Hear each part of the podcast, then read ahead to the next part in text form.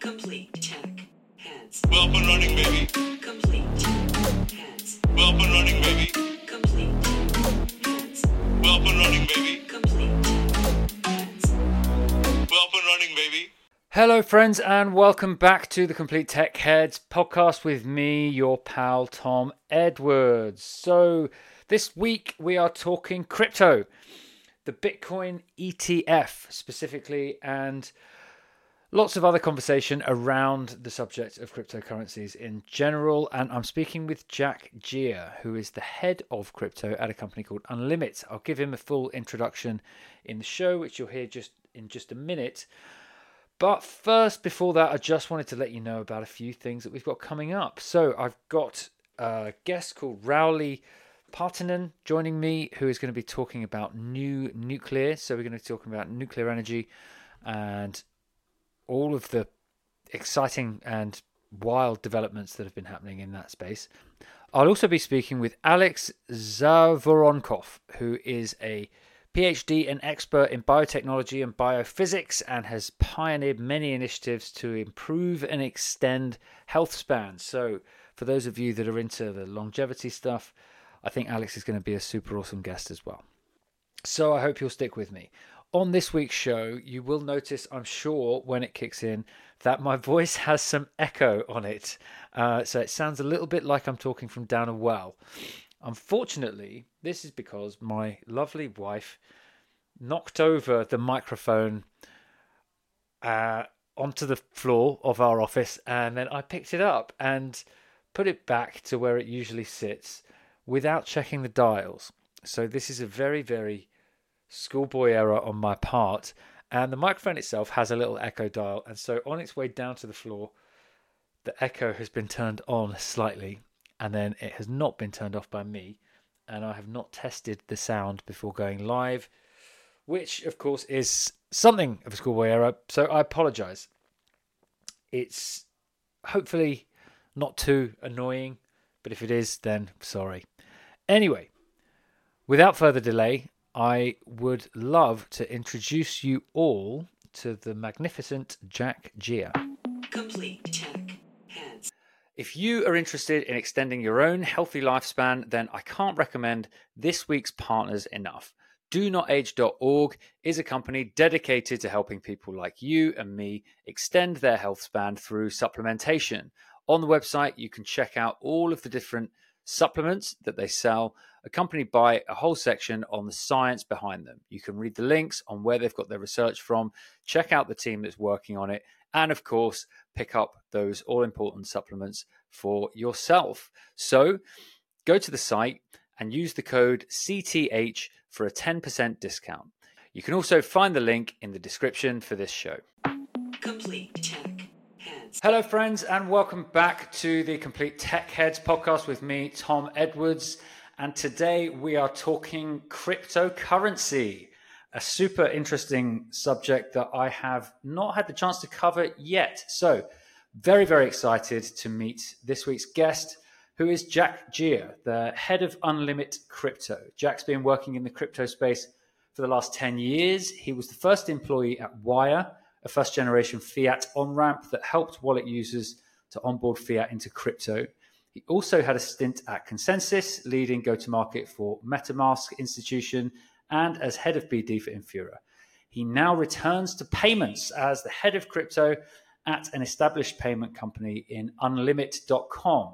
So we'll hear all about unlimit.com a little bit later. But first of all, hello, Jack. How are you doing? Great. Yeah. Thanks for having me, Tom. No problem. Great to have you on. Um, and super excited to talk all things crypto. As you know, I want to talk to you about the Bitcoin ETF. But before I do, I'd love to get just a bit of a background to you. Like, how did you find yourself working in the crypto space? And like, what kind of attracted you to the exciting world of cryptocurrencies? Yeah. Yeah. Thanks. You know, I think uh, I was part of the crowd that kind of got incepted at one of these Thanksgiving dinners, right? And the Thanksgiving dinner happened to be in 2013, right? 2013, uh, you know, was you know pretty early, I guess, at the height of the bull run at the time. And you know, I was just uh, talking to like a private equity fund manager, uh, that was from Hong Kong, he was telling me about this Bitcoin thing. I had studied economics, political economics at UC Berkeley uh, a couple of years before that, so you know it was something that was kind of intuitive to me uh, because you know we had the 2008 financial crisis where a lot of companies went bankrupt but the government spent money and printed money in order to buy these valueless assets and it didn't really make sense to me. It's like oh so you know general motors is currently bankrupt but you're printing money to buy this valueless asset. What's going on here? I didn't quite understand. So you know bitcoin Yeah. made a lot of sense from uh, you know and i think people come in from different angles right? It's like if you're a developer and you look at bitcoin what's going to make sense to you about it is going to be more the technology side as far as oh this is like internet native money. It uses consensus models and encryption to maintain this network and it has some kind of crypto economic uh, incentives for for why you should be a miner and why you know people use this right? So you might look at it from more of uh, like a technology angle. I looked at it from more of this political economic angle that oh well this is a stateless money right? Where it separates you know state from church or state from money uh, and, and this is something that from a game theory standpoint can really take off if if a certain country start adopting it. So you know uh, at the time i was doing like another startup in like ai and machine learning for like hydraulic equipments. We were trying to apply uh, different machine learning to hydraulic equipment so it can kind of self-diagnose. Uh, the technology wasn't ready at the time. You know ai nowadays is here but you know this was back in like 2010 2011 um, Yeah. So I was doing that in terms of this like AI hydraulic uh, smart pump startup when I found out about Bitcoin, and I just read it for during holidays. You know, read it for like a month, and I was like, "Yo, this is gonna be the future, right?" So, uh, so in December 2013, I found a startup in Silicon Valley that was out of these one, uh, incubators uh, called Boost VC with Adam Draper and Tim Draper, and Tim Draper has you know the Midas touch. Uh, uh, one of these billionaire uh, VC guys uh, in, in the valley, anyways, uh, this VC had funded a small startup, a Bitcoin startup called Snapcard that later became Wyre, and I went there to become the um, the first employee and never looked back. Yeah, Wow, amazing. Um, yeah, I mean, it's interesting that that inflection moment was around printing money uh, because, like, I often kind of think that at its most basic level, like, crypto is almost just a reaction to inflation, right? And just uh, be- because inflation is just a function of governments printing money, it, it, it's almost like you could almost boil it down to that kind of simple level in some ways, right? absolutely right. I mean, in the first Genesis block of Bitcoin itself, the first, very first transaction, it was minted on there. Uh, it was inscribed on there as far as you know, Chancellor on the brink of second bailout, right? And, and that was in reference to the UK and, and what the Yeah, central yeah. banks were doing there. You know, not not as much as what the US was doing, but look, this happens at a global scale in terms of the fiat monetary system. So, you know, like this, Bitcoin was very much a reaction to you know kind of modern Keynesian economics, right? But also Mhm. just from like a technology standpoint, it actually works and it's been working, right? It's uh, a mutable ledger that has been very stable. The first the first couple of years, you know, there was a couple of times where Bitcoin kind of went offline, right? Which any technology in the very beginning, you're gonna have that type of uh, tech uh, issue. But honestly, like Bitcoin has been very resilient, and you know, it, it's one of those things where even nowadays the market itself has said, okay, you're you're here, you're gonna be here, and uh, you know, we need to play ball. So and you know, hence the Bitcoin ETF from TradFi. Right, right. So the, perfect segue. You should you should be a podcast host. Um, so on, on the Bitcoin ETF then. So if for so as as I kind of explained um, previously offline, this isn't a crypto show. So I would love to get an introduction to exactly what well the the Bitcoin ETF is, but you know a, a broad top line on what ETFs are generally, and then what exactly they're doing with the Bitcoin ETF. What exactly is it? And like, why is it important? Yeah. So I mean, ETFs in general are these like exchange traded funds where there's an underlying asset, whether it's you know gold or some kind of stock like Apple or a bundle of stocks, right? Or in this case, this digital commodity like Bitcoin, right?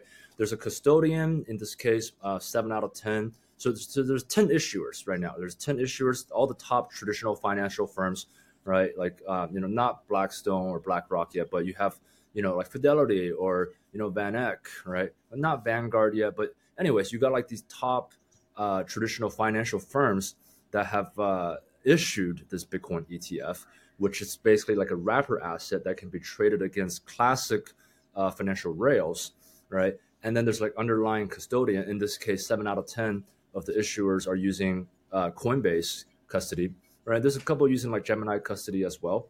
And Gemini is, you know, the Gemini, uh, the Bank of Washington's, uh, and, and Gemini.com is also a crypto exchange, like Coinbase.com is. Anyways, Coinbase has a custody. Just to jump in there, just jump in. So when you say custody, you mean that Coinbase essentially owns the bitcoins that are then being traded against. Well, well, they're providing the technology for you to hold the crypto uh, against your own kind of multi-party computation wallets, right? So there's like a transaction policy engine where you, as a kind of fund manager, in this case, you know, Fidelity or VanEck, uh, they get to manage this managed accounts uh, on behalf of their users or the ETF buyers, right? And there's they are segregated accounts where they are pooled accounts. It really depends right? But the underlying technology is just a crypto wallet that is secured through multi-party computation. Right. Okay. Um, and so, essentially, what it means is, at a basic level, it's bringing Bitcoin into the traditional financial rails, so that traditional institutions can then talk in the same language as, as Bitcoin. Or Yeah, Bitcoin will exactly. talk in their language, which is the language of money that's gone back for hundreds of years.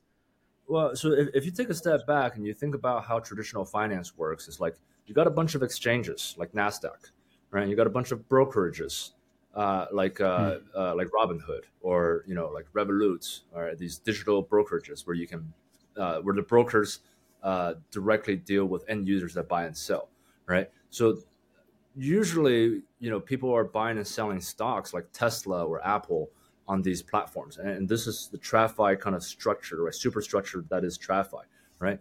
Bitcoin exists completely outside of that, right? It's its own network. It has its own technology on how to custody it. It has its own settlement and clearance and transfer mechanism. Uh, so how do you, you know, kind of fit this square peg into a round hole and mix this oil with this water? Well, you wrap it under, you wrap it with this ETF, so that it becomes this financial instrument that's fully regulated.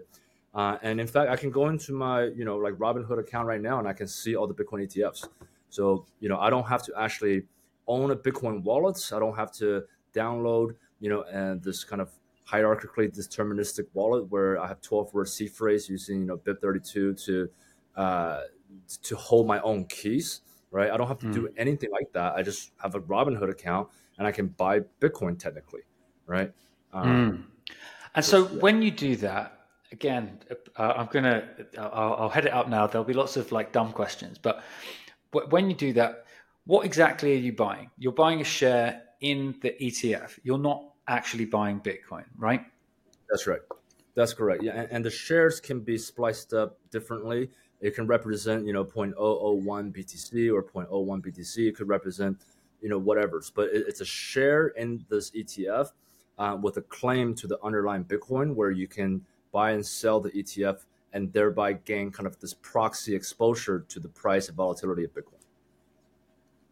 Right. Um, and how because Bitcoin is is inherently deflationary, right? It's it, it you- can't print more Bitcoin. It will. There's a finite amount of Bitcoin that's ever going to exist. I think I'm right in saying.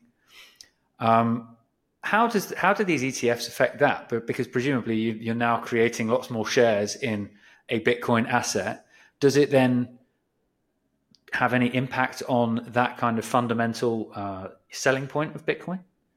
Yeah, and and that's the kind of bull case, right? That's the bull case for Bitcoin. It's like, okay, well now you have made this uh, crypto asset available through traditional finance, and any fund manager, any sovereign wealth, any nation, basically any kind of these insurance company with insurance policies uh, that you know invest in different uh, asset classes, all of these different uh, money, like forty trillion dollars of wealth, can now suddenly access Bitcoin, at least in the US, right? I mean, there's already ETFs and ETPs in other countries. Uh, and there's also the difference between spot ETF and future ETF. But point being that, you know, uh, $40 trillion can now easily buy Bitcoin without thinking about custody and technology and security. And they can, uh, you know, so, so, you know, in, in the long run, at least, this is the bull case for Bitcoin to shoot up to a million dollars or beyond, right? Uh, and, and some people predict this to happen within this next year or two.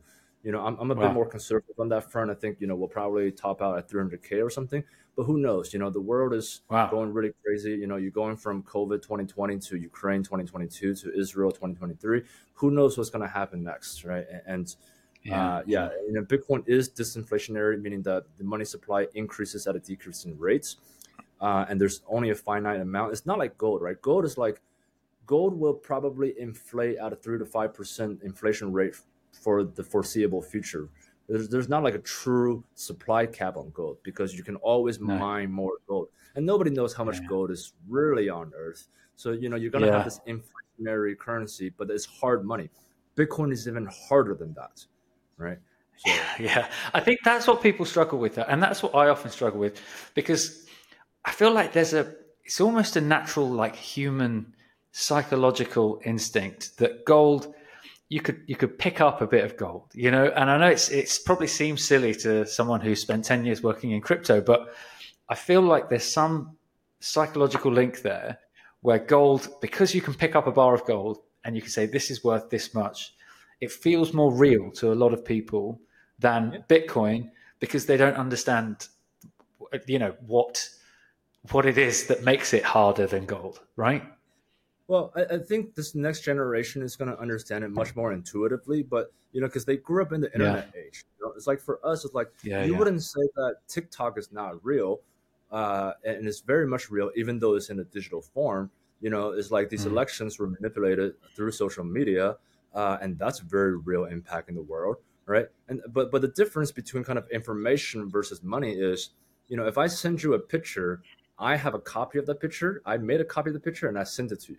So you now have a copy of the same picture as I do, right? You can't do that with money, right? If I send you a Mhm. hundred dollars and I still have a hundred dollars, I have effectively counterfeited it, right? So Bitcoin solved this double spend on the internet, making an internet native money where you can send stuff around and there always is only the 21 million right and there's you know probably like 19 million in supply right now in, in circulating supply uh, but it makes it as hard as gold it has the same attributes as money uh, in digital form right? And if you think about Yeah. money too it's like well you know what is kind of like web 1 money right? Web 1 money is like you know cash in your bank account let's say or you have to go to a physical Yeah. branch withdraw cash.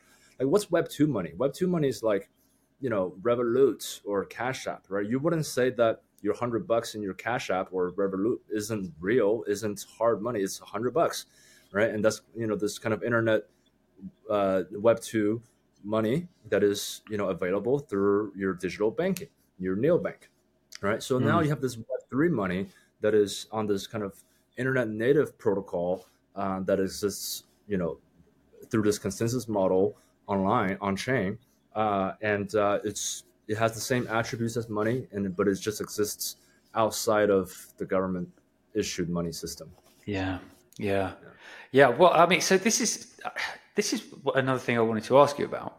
Is like, so I know there's talk about CBDCs, central bank digital currencies, for for those who, who don't know, and with the Bitcoin ETF as well, you're, you're kind of bringing cryptocurrency into almost the the traditional world of finance, and with CBDCs into the traditional world of government.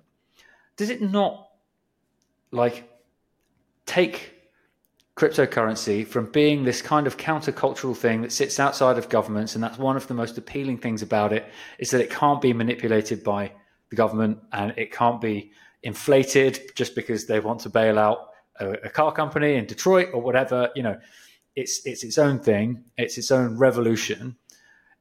Does not bringing it under the scrutiny of the financial markets proper and under the scrutiny of governments and central banks kind of just make it like take it away from being this this amazing revolution to just being like an upgrade on you know uh, like dollar v2 or whatever. Like is it is, does it not kind of take away some of what was most special about it?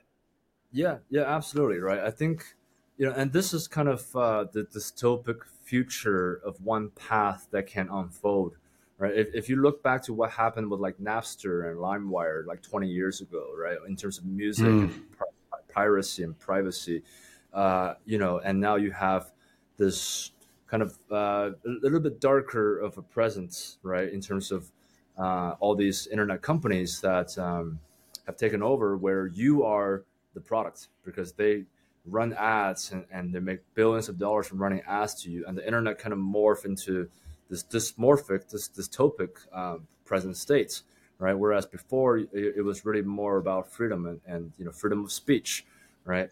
Uh, and mm. so you know the last thing you want is for crypto to become the Napster of Web three, right? You don't want yeah. Bitcoin, you know, to kind of you know you don't want Bitcoin to just stay on the fringe. I think it made a lot of sense in the very beginning for it to stay on the fringe because that was the concentration of liquidity, where there was a product market fit for users at the time. It's like oh we can use this on the Silk Road and buy whatever we want. government yeah, right, us, yeah. Oh, I can use this thing. No one can stop me to pay for something, even if it is illicit, right? Uh, but but for it to come into mainstream, there are kind of two paths, right?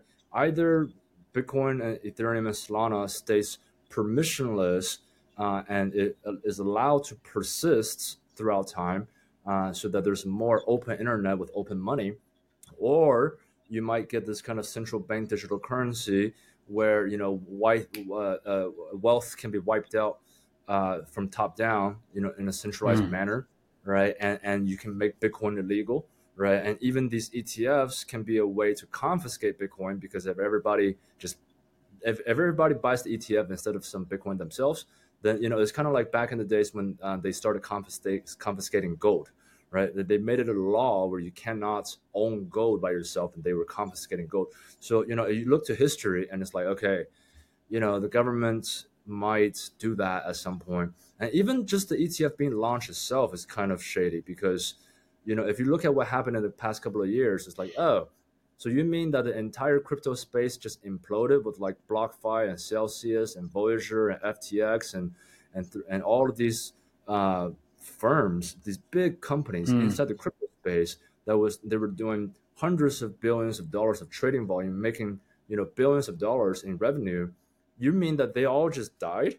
and traditional finance is coming in. Like Nasdaq has a digital asset arm, so so you're telling me that Nasdaq wants to replace Binance and Coinbase, and you're telling me that Fidelity wants to replace you know self custody, right? So that's these these qualified yeah. custodians uh, can come in uh, and traditional finance can take over, just like how you know the, the government you know helped uh, you know the big tech to to to come into place, right? And, and uh, you know, and we know that the big tech you know colludes with the governments, uh, and that's why everybody hates where uh, all the government people they don't like Elon and X, right? They don't like TikTok. You know, it's not they don't like TikTok not because of you know this Chinese government you know firewall situation or, or the fact that they can steal data. They don't like it because TikTok is stealing users and money from you know Google and, and Instagram and all these you know domestic internet companies, right? So there's definitely like right. a protectionism against without, and that's that's where like the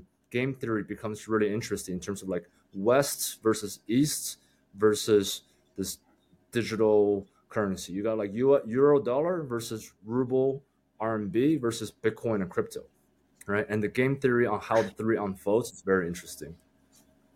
Yeah, yeah. Uh, can you can you ex- expand on that on how that might well, unfold? Well, okay. So I mean, you have U.S. hegemony for the past you know 80 years since 45, let's say, right? 1945 after we won World War II, uh, and it's been this kind of unipolar world uh, where the U.S. dollar has been dominant, the petrodollar. You know, all countries are forced to settle oil futures in the U.S. dollar. Right? Arguably, Saddam Hussein was taken out because he wanted to settle oil futures in euro back in 2001. Got taken out 2003. Right? All these wars we can see, you know, with uh, pipelines being blown up and whatever, is kind of obvious to the layman that probably the U.S. is behind it. Right? So you have this U.S. hegemony where they're not necessarily trying to win. Uh, they just want to prevent you from you know, like when you're first place, all you have to do is stay first place, right? So right. you just kind of yeah, have yeah. to sabotage everyone else, whether it's destabilizing a region, whether it's you know invoking a war between China and Taiwan, right? So there's a strategic interest for the U.S. to kind of topple governments around the world, whether it's in LATAM or Europe, even or, or Middle East or Asia, right? So that they can stay number one. Um, but then you have these other countries that are waking up to that, like the BRICS countries, like Brazil, Russia, India, China, you know, South Africa, you know, all these uh, Saudi Arabia is joining, and, and all these different countries are starting to, you know, do payments and settlements outside of the U.S. dollar and euro. Right? They're starting to you know use the Mm. Chinese yuan to do settlements. So you know because if China trades with Argentina, they might as well uh, settle with their own currency instead of buying another currency in the USD. Right? Same thing with like if China settles with Saudi Arabia, well, why should we do it through the uh, U.S. dollar? Why don't we just do it with RMB or some other currency that is native to ourselves, to our Yeah. Is there not some reason why? it- Is is is there not? so- Sorry to jump in, but is there not some? Because I, I've I've I've heard conversations about this before, and you know I'm not a, not a, you know a, an economist, but is there not? Is it not the case that China probably wouldn't be able to become the global reserve currency because it would mean relinquishing a degree of control over their own currency that they're unlikely to want to do? Well, yeah, I mean, I think they're kind of trying to achieve the best of both worlds, where they are Right. retaining control and using the internationalization of the Chinese yuan as a way to, uh, you know, to challenge the U.S. Uh, and their hegemony. Right? I don't think it'll be the Chinese yuan, but it'll be a basket of currencies. Uh, you Right. know, with Chinese yuan in there, you know, Brazilian real. All these countries are buying gold, right? These BRICS countries, you know, and they might have like a gold-backed currency. Uh, and, and you know together this basket of currencies can challenge the US dollar right and then you have bitcoin in there as all these fiat currency systems and governments are um, are starting to you know experience hyperinflation right many countries Mm. have already it's not just latam anymore it's you know like the, the us is running out of cards to play right this year is going to be really interesting you know they, they spent so much money or time last year you know, increasing interest rates to fight inflation, and inflation is now down, but the cost of capital is so high that businesses are on the brink of bankruptcy. And if they do go bankrupt, you're going to have to print more money like 2008 in order to buy up those valueless assets to prop the economy, which is going to cause inflation again.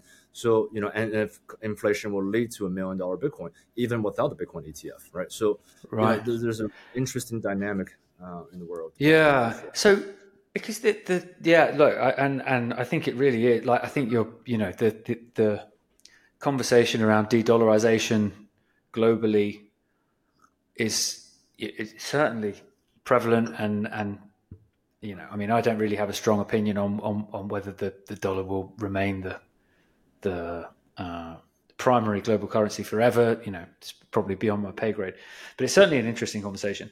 One point to pick up on the on the question about inflation and how Bitcoin is, you know, it was kind of billed as being a hedge against inflation before this last inflation, and then as inflation went up, Bitcoin price seemed to go down. So it, it was almost like the opposite happened. Have you got any feelings on why that is? Well, so you know, in 2020, after the whole COVID situation, and governments printed trillions of dollars overnight, Bitcoin did go up when inflation went up. Then, right? Uh, when that's when we hit the all-time high, 69,000. Uh, but then in 2022, the government started fighting inflation by increasing interest rates, uh, and that's kind of brought prices down, right? So the price of Bitcoin. Uh, uh, so- Hmm. but but now we have strong fundamentals. Uh, so you know, once again, like I, I don't think the government has any other cards to play beyond like if the if the economy crashes again, they have no other cards to play than to uh, decrease the cost of capital by decreasing interest rates and printing more money. So you, you do have there's a lot of correlations in this, um, but I mean, Mm. point being that I think all in all, uh, we're we're going into this kind of inflationary period in terms of long run, right? It hasn't. It's not gonna like we're. it- It's gonna take time, right? It's kind of ebbs and flows as we kind of go up. You know, 69k, come to 20, you know, break to 120k, 200k, and then come down to maybe 80, right? And, and so you know, you, you want to look at the halving, right? Like 2013, 2017, 2021, 2025, 2029, Yeah. and you're gonna have this kind of all the way up. Uh, yeah. So should we just we should probably just explain that because I I know what you're referring to, but uh, listeners might not all. So the the, the halvening that people refer to it as, right? The the halving. Could, could you explain what it is that you mean by that?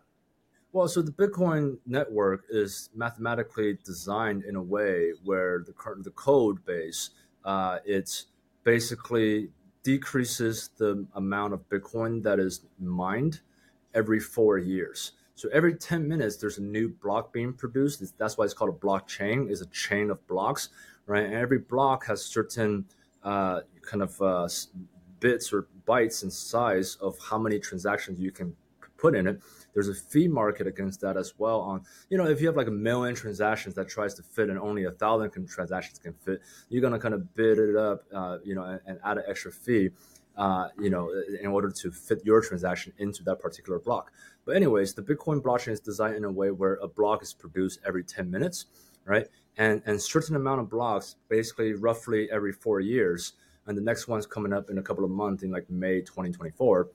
Uh, so every four years, uh, the the amount of newly uh, rewarded Bitcoin to the miners it gets shrunk by half, right? So you, we've already gone through a couple of cycles where you know Bitcoin went from you know 50 Bitcoin down to 25 Bitcoin every every 10 minutes, right? New new new Bitcoin being minted and introduced into the money supply, right? Uh, to 12.5 Bitcoins to you know 6.25 Bitcoins to now 3.125 Bitcoin. So so that's why I said at first it's not a deflationary currency, it's a disinflationary currency, right? The money Right, supply yeah. increases at a decreasing rate, right? Uh, which means that there's a supply crunch, right? There, the supply crunch is going to cause a supply shock because you have all this ETF pouring in with new money trying to buy Bitcoin, Yeah. but the amount of Bitcoin supply is getting shrunk, right? So the you know so the first bull run it coincides with the halving, right? When when the when the amount of Bitcoin is rewarded every 10 minutes cut by half, it just so happened that there was a bull run in 2013. When that happened again, Hmm. 2017, that's when we went from like 200 bucks to twenty thousand dollars, and then 2021 as well, right? This is this is uh, without regard for the rest of the world as far as what's happening in terms of monetary policy of the governments or you know COVID or wars. right? Yeah. This is just the Bitcoin network itself is designed in such a way that there is this mining reward that's given out every 10 minutes and that it halves every four years so that there's less Bitcoin being rewarded. Uh, and that seems to have a lot of effect on the price uh, as to why you know the supply shock causes supply crunch that you know causes Bitcoin to have these bull runs every four years. Yeah. And so, do you think then that that, that those cycles, the the the the, the fluctuation in, in the price of Bitcoin is essentially unrelated to geopolitics and, and government intervention. Like, what do, do you think that the Bitcoin's o- Bitcoin's own cycle of bull runs, halving, all of that stuff is is, is, is far more closely correlated to the Bitcoin price than than geopolitics and government intervention. How would you kind of rate those if you've got these two things, Bitcoin's own kind of levers and external levers pushing the price around, which is most important? Yeah, I mean, look, it, is a multivariate equation, right? And this is where the universe has kind of worked out, where it, it's kind of both, right? It's very Yeah. serendipitously both. You know, like the, the whole Bitcoin uh, ETF was launched on January 10th, right? Which was like exactly 14 years ago, you know, where Hal, fin, uh, Hal Finney uh, wrote running Bitcoin on Twitter. You know, it's just like the perfect day. The universe just kind of aligned where, you know, the macro from without launched the ETF on this day where, you know, the original, one of the original founders of Bitcoin was running Bitcoin, right? So, Yeah, you know, I think yeah. it's both, but, but definitely, definitely Bitcoin has its own economics, right? And, and that economics uh, is built into the code. And so the market watches that, right? And, and so the way that market prices Bitcoin is based on the fundamentals of Bitcoin and everybody understanding very transparently when the halving happens, right? You look to you look to like the past 13 years of Bitcoin and you look at like six months before the halving and six months after the halving, what happens with the price? You know, because market actors they're watching, you know, the price, they're watching these events, major events. Uh, yeah, so, so it's a little bit of both. And I guess that is a that is something that the, the cryptocurrency in general, but Bitcoin in particular, certainly has in its favor, uh, you know, over fiat currencies, is that it is, you know, its its movement is predictable. Like you never know when the Fed or the Bank of England. I mean, you know, they give some indicators about what they're planning on doing and how much money they're planning on printing, or you know, or, or, or when they're planning on tightening the supply, but it's very much kind of you know just driven by the whims of a select few human beings who are, as we all are, you know, fallible and and liable to make poor judgment calls at times. Um, so I guess that is one very concrete thing that you can say about cryptocurrency is that it won't have that kind of human whim element in its fundamentals. Yeah, it's it's in the code, right? It's like Ethereum. Like we talked about Bitcoin a lot, but you know every blockchain is transparent and permissionless and open. So whether you're an investor or whether you're uh, a developer, you're able to rely on this technology in an immutable manner where you know that it's just going to work. You know, you have this kind of proof of work mechanism with miners supporting Bitcoin, but you have this proof of stake mechanism uh, with validators supporting Ethereum, right? And, and Ethereum also has its own thesis on why there will be an Ether ETF, right? And because Ether, uh, through the proof of stake model, actually uh, rewards stakers instead of miners. There are no miners, right? Uh, there are validators, and the validators uh, are regular people that are holding Ethereum, and they can stake it to support the security of the Ethereum network.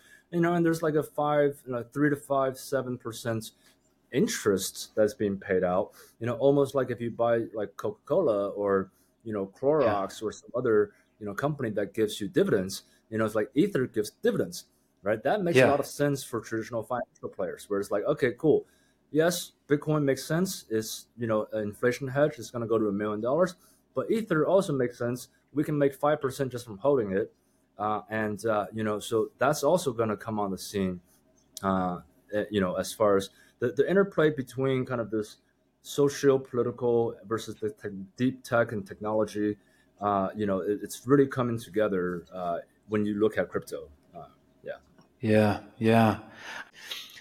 When you're staking Ethereum, like what are you getting? Because a, a traditional dividend from a company, you're basically getting a share of, of the of the, the money that this company has made by selling goods and services, right? It's pretty straightforward.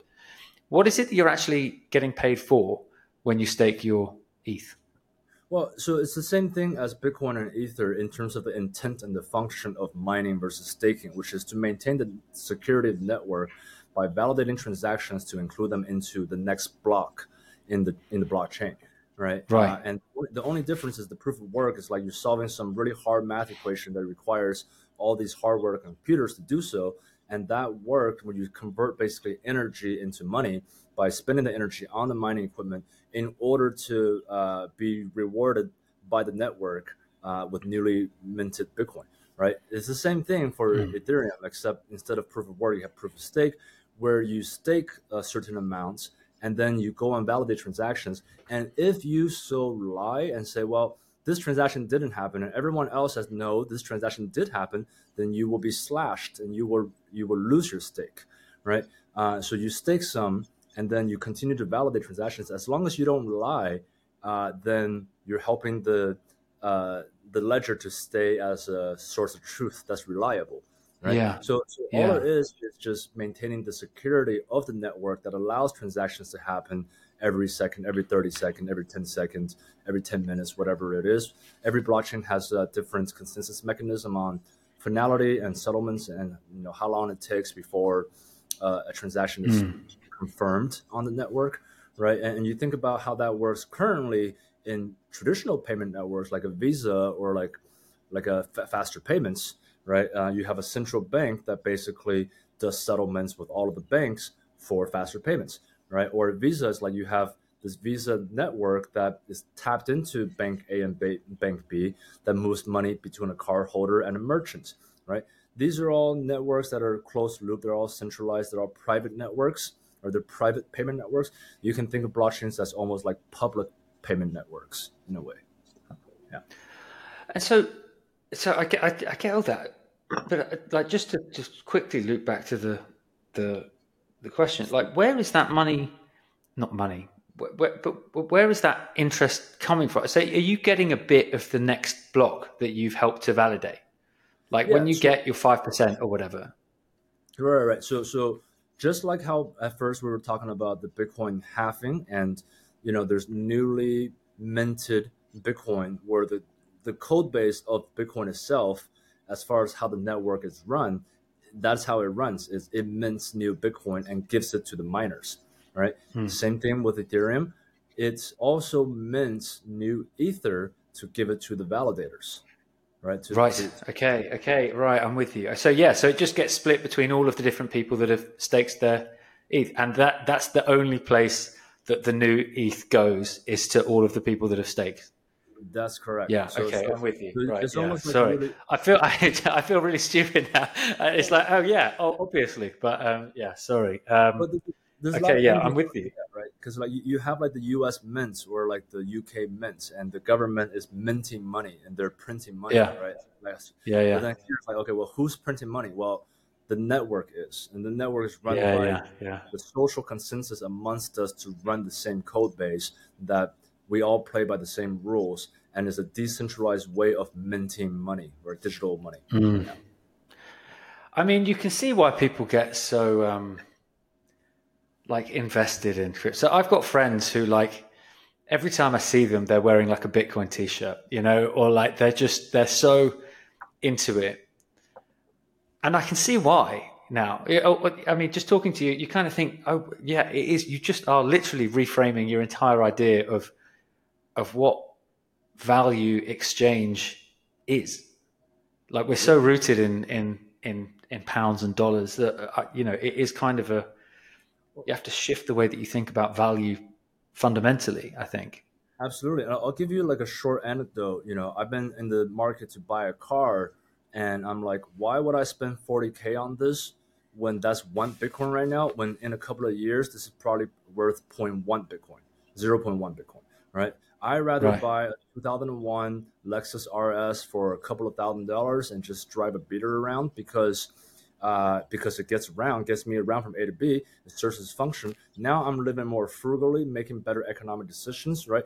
When you have this inflationary currency where you know that the value of your money is going to be worth less in the future, you have a propensity to spend it now today, right? But when you know your money is going to be worth later on, it incentivizes you to save and make better economic decisions for you and your family, right? So, so this this actually has uh, the social element where it causes people to be more fiscally responsible, uh, and, and it wakens them up to be less reliant on the government and more reliant on their ability to produce value and exchange it for this monetary value. Right? You're exchanging your time and yeah. energy for money, uh, and you spend it more wisely instead of just going out and buying, you know, BS. Right?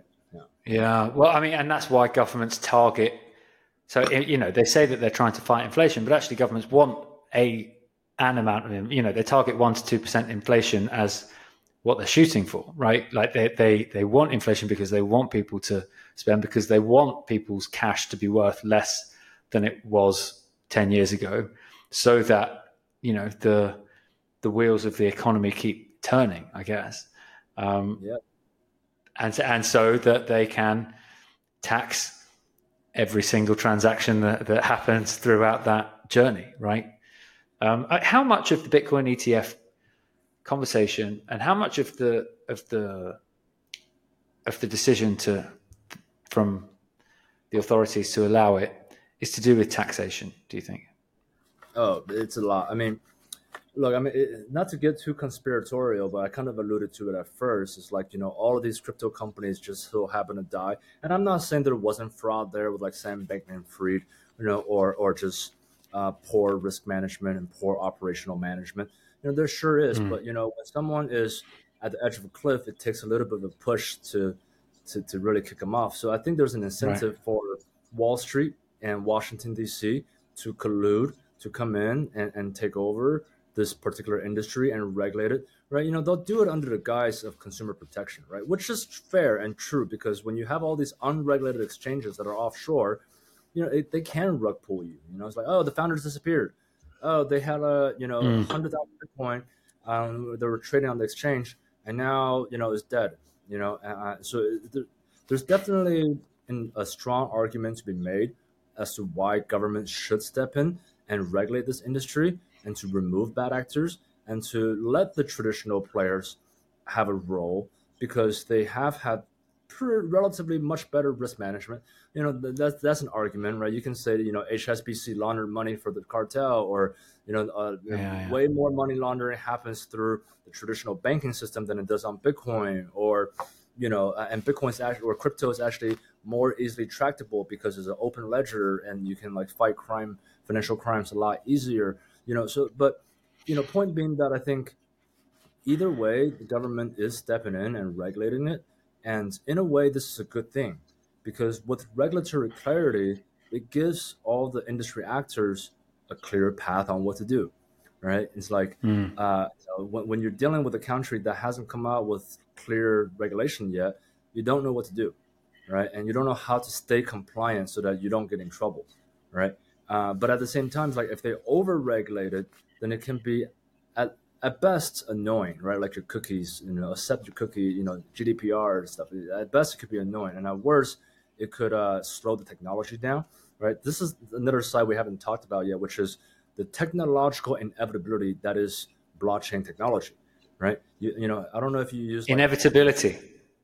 yeah, well, I mean, Inevitability. Yeah. Yeah. yeah, it, Okay. it's inevitable. I mean, it's just like the internet, right? It's like if if you look at Yeah, the yeah. '90s or '80s, you know, people didn't think that you know you were gonna like start sending emails instead of faxes. But it's like, who sends faxes today? I don't have a fax machine. I have to go to like, you know, FedEx office in order to use a fax. I don't know how to use a fax, right? Uh, and, and in the same way, it's like, you know, as we move from Web two to Web three, the underlying technology stack is shifting. There's a seismic shift where you know you- you're moving away from these centralized systems to these decentralized systems and that is kind of inevitable right now which blockchain wins Mm. that's under question right if you use solana you know things happen pretty fast down there at a very cost effective rate um, that can you know potentially challenge ethereum uh, you know because whenever, whenever you do a transaction on ethereum it might cost you five dollars to fifteen dollars sometimes fifty dollars hundred fifty dollars you know if you do a transaction on Solana, no matter how complex the transaction is, no matter no matter how much computation power that that transaction requires, it's less than one cent and less than five seconds, right? So that's Yeah. That can operate at scale, and, and if it does, then you know it can help you know tier one Web two companies to to you know imagine like a game, imagine like an Xbox game, imagine like a, a Call of Duty, right? And uh, all of your items on there, you can you know be almost like Ready Player One, where all of your in-game items can kind of transpire across gaming platforms right? That's something that can disrupt gaming right? We talked about finance already in terms of uh, you know how these bitcoin etf or ether etf is disrupting um, uh, traditional finance right you have culture you see nft right nfts are you know has disrupted culture cultural value right imagine if like Yeah. Vinci- imagine if, like if da vinci came out with like da vinci coin like 500 years ago you know how much would that be worth you know and the cultural value Yeah. art, right It- it's uh, you know you What? So what? So just to just to stop you very briefly, just you mentioned NFTs. What what happened there? Because they they've kind of just seemed to have disappeared from public consciousness entirely. I mean, the last the last thing I saw about NFTs was how you know some NFT that was worth millions and millions is now worth not very much, and that seems to be the kind of prevailing public mood. Like, uh, is it is is it still is OpenSea still around? Like, are, are people still paying big money for for NFTs? Uh, Is it just a or is it just a cultural fad? Well, look, you know, every asset, whether it's uh, Bitcoin or NFT, right? They go through cycles, right? You know, Bitcoin dropped from you know like twenty thousand dollars down to three thousand, or it went in the first run, it went from twelve hundred down to like one hundred eighty, right? Like you're gonna draw down 80 90 percent because it's a very volatile new tech, and people don't know how to value these things yet. So you know, NFT just had a run in 2021, 2022, uh, and it- yes, it has basically temporarily died, right? But the technology is here, and it's something where people are starting to understand that we are in a meme culture, right? We're in a meme culture Yeah. you can say that Bitcoin itself is a meme coin, right? So you got like things like Bonk or like, you know, Obama Shinu or, you know, whatever Dogecoin and all these different, meme coins. Like, well, what is the value of this? Well, the value of it is everybody finds value in it, right? Everybody finds value. The value could just be, oh, it's Mm. fun, it's funny, right? But there's value. There's a cultural value in that. There's social consensus that we, uh, you know, we're pumping this particular meme instead of that. How do memes become popular, right? And what is the value of that meme, right? It's a it's a way Yeah. for society to communicate and to for, for society for people to uh, you know kind of keep track of what we find important right? So so you know there's definitely like a fine line between something like a bitcoin that's hard money and a meme coin versus something like an nft that just has cultural value according to what people's demand for it is right? But the technology is here and is useful not just in this kind of cultural art context but you know nfts could be used for a lot of other things as well Mm. Yeah, it's it's it, it's it comes back again to that point about you just kind of I, I suppose have to reframe what you think of as value, right? Like if it's, it's you know maybe the value is as you say, it's just in it being funny, you know, like Shi- Shiba Inu. What's what's valuable about it? Well, lots of people find the dog quite fun, you know, like, and that that is value in in a sense. I, I, I suppose it is just it is just about this switching frame from the physical into the kind of digital, which is why whenever you read about cryptocurrency in like the Financial Times or the Economist or whatever, they they are almost always trying to frame it in a traditional financial way. And I, I suspect maybe it's a generational thing as well. Like a lot of the people that write for the FT will be, or the Wall Street Journal or whatever, will be a bit older, maybe. But like I kind of, I, there was an FT piece that came out just the other day, and I noted down a quote from it, just because, um, because I knew I was talking to you basically, and I happened to be reading it. But they they said, um, where's the quote? So the FT recently said, if cryptocurrencies are indeed currencies and not speculative collectible fads like baseball cards or beanie babies, then they would be the first, the world's first traded currency with no economic purpose. So does that to you just scream of someone who just doesn't understand cryptocurrency? Yeah. That's correct. It's too broad, right? It's too broad to generalize. It's like saying if internet is a way to only uh, talk to each other, then this is the first uh, internet that uh, you know doesn't have any value beyond this digital communication format. It's like, well, it can be that. It can be something else, and you, you don't really know what it can be until you know new innovation happens on top of it, right? It's like you know, so so the same thing 25 years ago, where it's like it's kind of hard for people to imagine 25 years ago exactly how the internet is going to unfold over the next 25 years.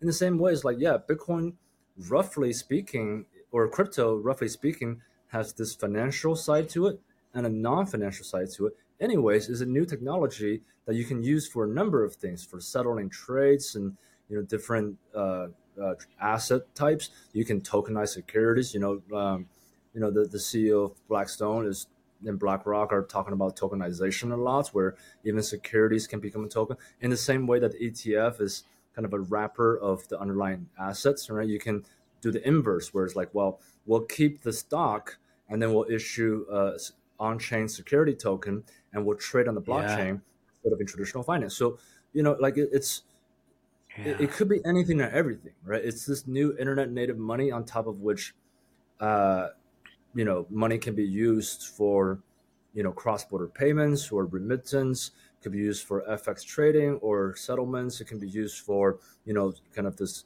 assets trading clearance and transfer agents that replaces traditional finance. It could be used for cultural value exchange, such as baseball cards and Pokemon cards. You know, it could be in-game items. It could be anything and everything, uh, but Yeah. but it's not one thing, right? So Yeah, yeah. I guess it's also interesting that that they that they use this, um, you know, collectible fads like baseball cards. It's like, well, you know, to to some people, baseball cards are really valuable, right? Like, you you, you get you have baseball cards from fifty years ago that are that are worth millions now, right? So it's it's almost like they've used this example to disparage the the idea of of lasting value by raising an example of something that isn't money that maintains value over a long time. It's almost like making the argument, making the opposite argument to to Yeah. what what he thinks it is. Exactly. It's like it, you can tokenize everything, right? You can put a 1965, you know, Ford Mustang GT and tokenize that as NFT, and you can sell that NFT as a claim to the underlying asset, which is that 1965 Ford Mustang, uh, and Mm.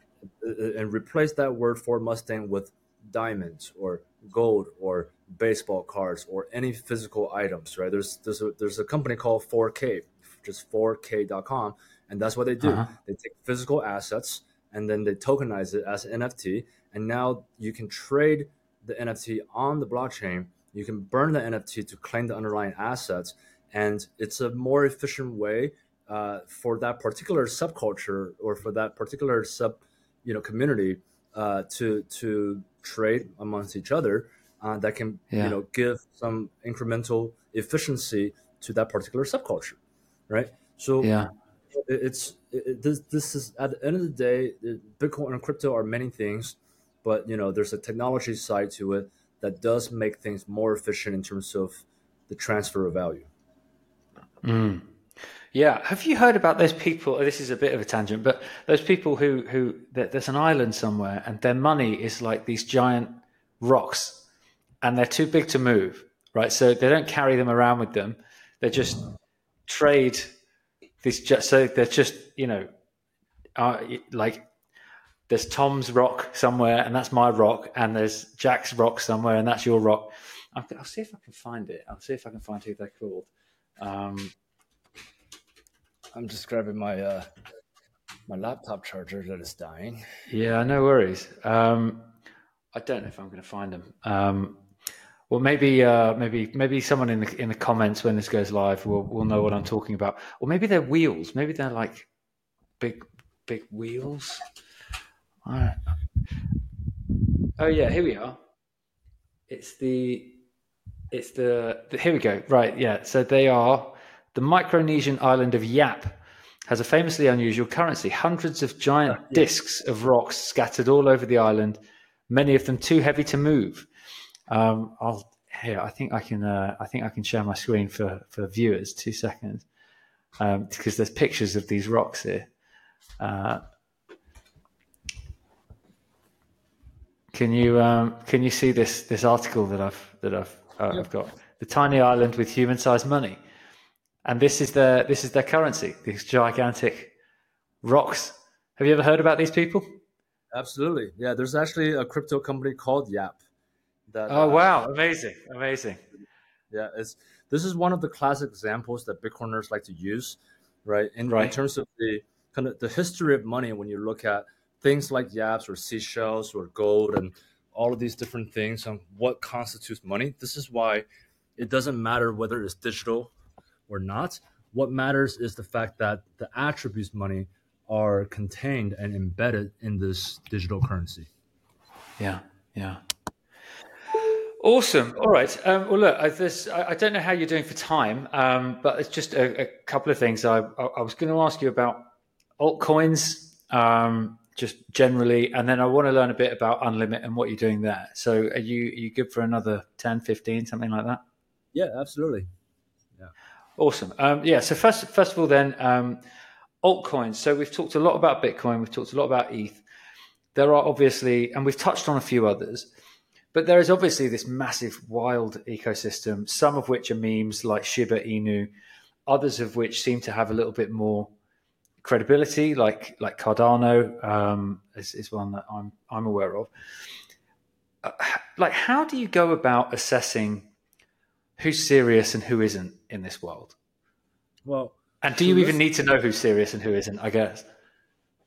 Yeah, for sure. So I would say that for people that don't understand this stuff, the first thing you want to do is to distinguish between a token and a blockchain, because every blockchain has its own native token. So like Bitcoin has BTC, Ethereum has ETH, right? Solana has Sol, right? Polygon has Matic, and you know, so these are all different blockchains, which is the network itself, on top of which you can issue a token. So it has its own native token for that network, and then it has hundreds of thousands of other tokens that you can issue that you can use the protocol to issue, right? So right there, that should tell you something because you know i i if you really want to buy one of the tokens on top of a blockchain, you can. But maybe if you don't know what you're doing, you should just buy the underlying native token of that blockchain itself. Right. So I- Yeah. I, I mean, I, I personally only hold, you know, Bitcoin, Ethereum, and Solana because I don't have time as a builder operator. I don't have time to go and try to chase the next coin, right? If you're a daytime Right. trader, if it also depends on your risk appetite and your personality, right? You know, some people are they love catching knives. Or they're trading and they're they're making leverage bets and, and they make, you know, twenty thousand dollars a day because you know they, they looked at this five minute window frame where prices moved two percent and they made twenty percent from that or two hundred percent from that. You know, like there's people that do that. Right? There's there's a spectrum of like kind of gamblers and speculators and traders and investors. I'm more on the investor side, right? Mm. Uh, and, and honestly, it's like I had to learn the hard way that I am not a trader, right? You know, I've gone Right. like, yeah, you and you and millions more, I'm sure. You know, so I've gone from like 300 bitcoins of what I had down to like 20, down to 10, down to like five, you know, and, and so like Wow. the two the two most important things to consider is like identifying who you are, whether you're a speculator or an investor, because you know investors, if you if you bought, you know, Tesla in 2008, you wouldn't sell it ever, right? If you bought Amazon 2000, you Mm. wouldn't sell it ever. That's an investor, right? You you have conviction in this thesis, and you're gonna hold it for the next 10, 20 years, right? Uh, Mm. and, and if you're a trader, then you don't really care about what you're trading and what you're holding. You have no long-term conviction. You're just trading the market, right? So you Mm. want to identify your personality on like who who you are, and then the second thing is like you really want to understand counterparty risk, right? So it's like you can either Okay. lose money by trading or you can lose money by holding money in the wrong place. Like I lost uh, most of my coins in the early years from trading, and then I lost most of my coins in latter years from holding it at the wrong place, right? So like you know, I held it at FTX or FTX backed company at that I didn't know, or like held it at Voyager or BlockFi, or you know, I, I held it at all these companies that went into bankruptcy, uh, and now Mm. even though I had exposure to this coin, uh, it's gone because you know, or, or I'll get back like thirty cents on the dollar because the company itself is bankrupt. You know, I was watching this Right, random yeah. story about this this guy that was homeless in Oakland, California, that had like three million dollars that he was holding with Lehman Brothers in two thousand and eight. You know, he had houses, he had boats, he had a three million dollar uh, investment uh, fund. Uh, you know, his retirement fund held with Lehman Brothers, right? So Wow.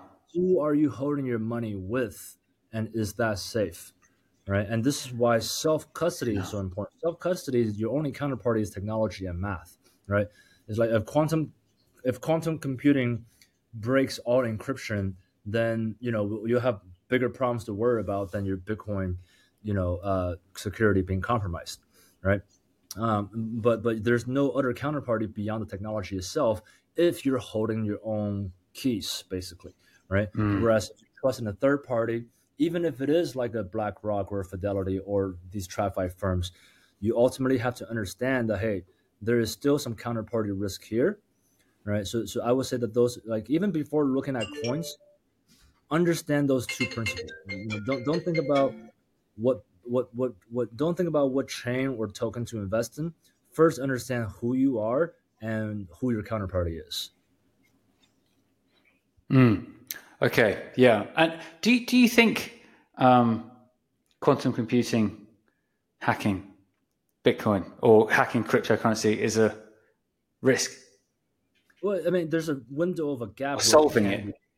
yeah exactly right it depends on who solves it it's like well if a bad actor solves it if north korea solves it if iran solves it uh, and they plan like you know leave the world behind type of global attack uh, you know like the, you're, we're, we're, we're screwed right but but if, Mm. if you have like a like somebody on the west or like a good actor that solves it you know there could be a patch and an update almost like y2k you know with the- you know with the utc timestamps like that you know that that you that there's there's a window of an attack vector where you know the software doesn't update to accommodate for this new type of encryption that is needed in order to secure the network that is you know quantum proof um, but Hmm. but it's, this is more like sci-fi than than reality. I would say. Yeah. Okay. Okay. Cool. All right. Well, look. Um, tell me about Unlimit. Um, what are you uh, What are you doing over there? What's uh, What's exciting about what you guys are doing? Yeah, you know, here at Unlimit, we are basically an established payment company that's been around for 15 years. Uh, you know, we're principal members of Visa and Mastercard, JCB, UnionPay, MS Discover. Uh, we have a lot of access to the traditional payment networks, and we're just trying to connect that to the blockchain right? So, like, I'm head of crypto here. Uh, we're a team of 500. Uh, you know, we have e-money institution license, payment institution license all around the world. We're taking care of the regulatory stuff uh, in order to maintain this payment stack and banking stack. On top of which, now I'm responsible for building the crypto stack, right? And the connect, the key word here is network connectivity, right? So, how do you connect Visa to Ethereum? How do you connect, you know, uh, a banking system like ACH or faster payments to to Solana, right? The connectivity between Yeah. these private payment networks versus the public blockchain networks. That's what I'm doing. You know, roughly speaking, you can think of it as like fiat to crypto, right? And Yeah. I do put some emphasis on kind of our own go-to-market strategy, which is to go after like kind of self-custody wallets because I personally believe in uh, self-custody. So I don't really want to build tooling for you know traditional finance or even fintech in a way. I really want to build tooling for kind of decentralized finance and non-custodial wallets because I, I really believe that you know that's consistent with the ethos and the ethics of our ecosystem and that we should Okay. be helping to educate people onto the values and virtues of self-custody so you know we're basically building payment tools for self-custody wallets to allow their users Okay. or the world's users to onboard onto you know this truly crypto native ecosystem so that you know you can go from fiat to crypto to a self-custody wallet and then use a decentralized exchange instead of nasdaq or use like a decentralized lending protocol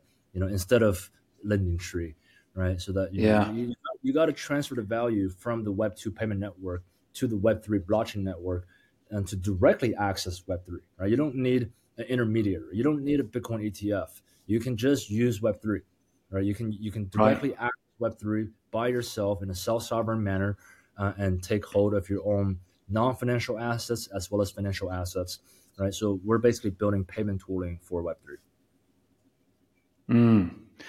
Yeah, I mean, it seems like there must be a hell of a lot of work to do, right? Like, because there's there's there's this really like exploding crypto universe, and it's it's like everything we've already been discussing, right? Like there are these two universes, and I suppose there are probably lots of companies like you guys that are trying to build these connections in between them, right? Like, I mean, I don't know if you're perhaps doing it more comprehensively than others, or maybe you know you've got different different emphasis than others. Um, but like, I can imagine the surface area between these two worlds must be huge, right? And so there probably is quite a lot of opportunity for all sorts of different people to try and link up the wires in between, right?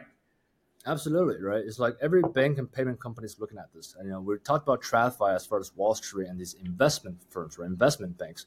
But you have regular banks, Yeah. right? You have checking, saving, Bitcoin, right? And you have regular payment companies that does, you know, card acceptance or bank transfers and crypto payments, right? So, you know, it's TradFi or, or traditional finance has many subsectors, uh, you know, in terms of like investments and lending and payments and FX and banking and, and all these different tenets of finance.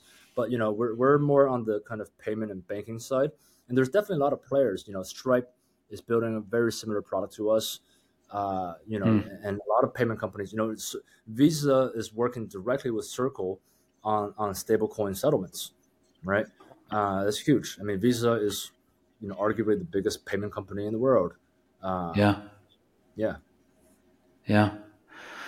Exciting times. Um, well, look, uh, that's that's uh, all of the all of the questions I've got for you today. But look, thanks so much for um, for for everything today. I feel like it's been a really really interesting and, and insightful um, introduction to the to the wild world of, of crypto and and blockchain. Um, so yeah, look, Jack, thanks so much for joining me. It's been great. For sure. Thanks so much, Tom. Complete Well running, baby. Complete Well running, baby. Complete Well running, baby.